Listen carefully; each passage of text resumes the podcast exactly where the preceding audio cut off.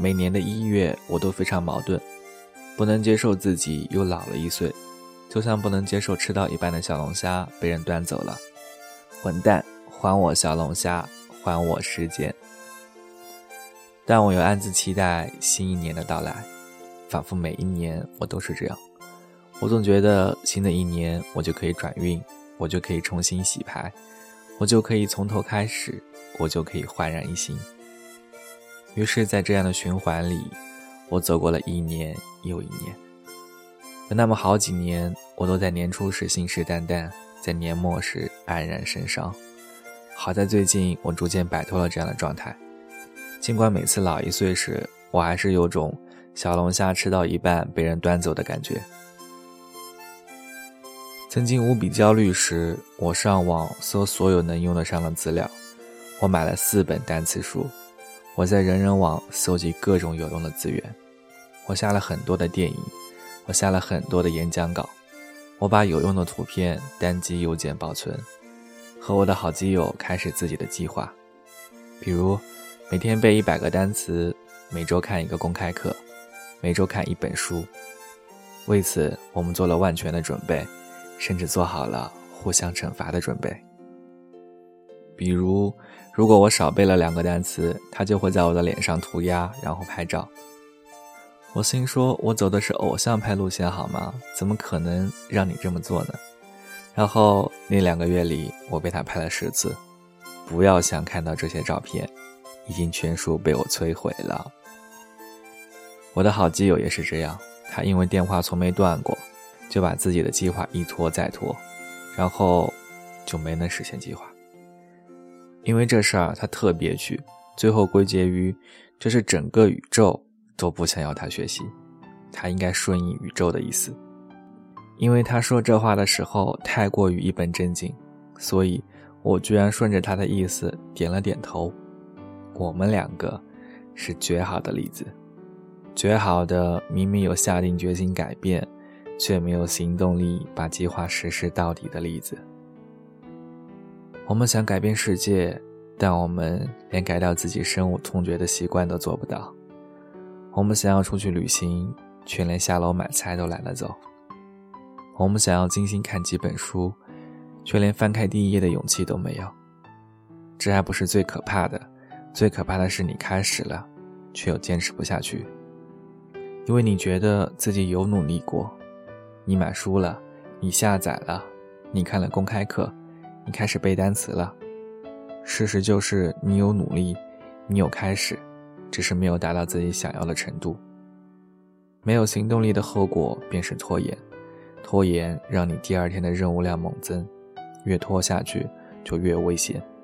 它会让你开始抱怨不公平，开始觉得时间不够用，进而产生焦虑，最后消磨你的斗志，打击你的信心。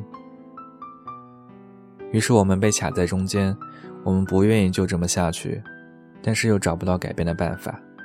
我们不甘于现状，又没有足够的能力摆脱困境。也不是没有努力，只是不知道努力去了哪里。信誓旦旦有多容易变成说说而已呢？大概就像你说，新的一年我一定要改变，那么容易。只是改变又哪是那么简单的事情呢？我曾经是个极度焦虑的人。因为焦虑，所以拼命赶路；因为拼命赶路，反而忘了自己要什么。我翻山越岭，从不曾看风景，等越过山丘，才发现空无一物。开始明白，收集从来不等于了解。我下载了无数的资料，我买了很多本书，不去看，不过等于白纸一张。我那时事事要求结果。看书就得挑大家都说有用的看，拼命的想从里面找到捷径，找到哲理；做事就得挑回报大的事情做，拼命的想要去得到某个结果，却发现到头来什么都没有得到。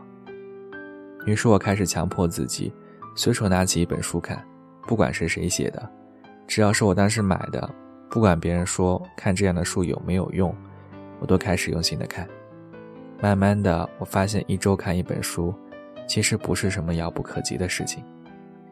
于是我开始强迫自己每天都坐在电脑桌前，思考一些东西，不管那些思考到底能不能成为文字，我都要沉下来。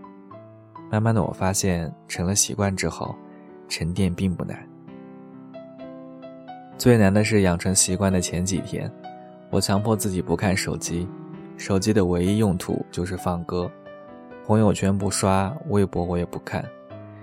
我对自己说，两小时不看手机又不会少块肉，只是，你这两小时看了手机，你就会永远吃不到小龙虾。没想到，这样的心理暗示极其有用，慢慢的就习惯了。建立信心的最好方法就是去做那些让你头疼的事，打败焦虑的最好办法就是去做那些让你焦虑的事。想象出来的困难总比实际遇到的困难多。刚开始做事都会觉得困难，给自己设个时间的期限，在这个时间内，不管怎么样都要试一试。很快你就能发现，其实自己也能投入其中。自己不改变的话，新的一年也只是之前的重演。想去的地方没有去，想谈的恋爱没有谈，想做的事还是没有做。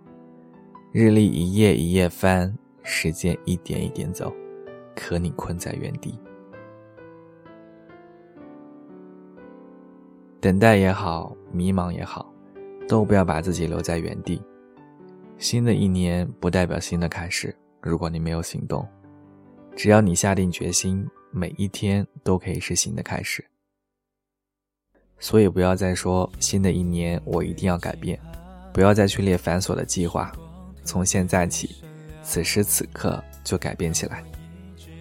说说而已，很简单，我们都不能这么屈才了自己，配不上所受的苦，又辜负了自己的野心，不上不下最难受。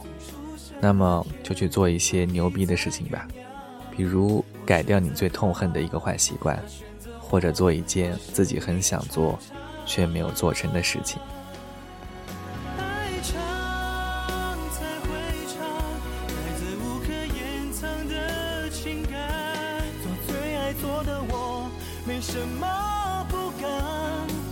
是最大的力量。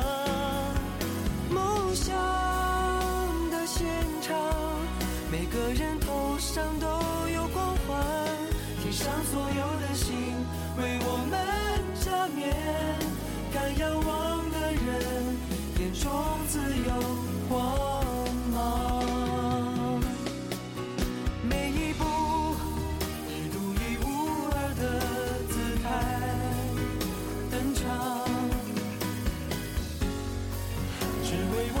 相信我，青春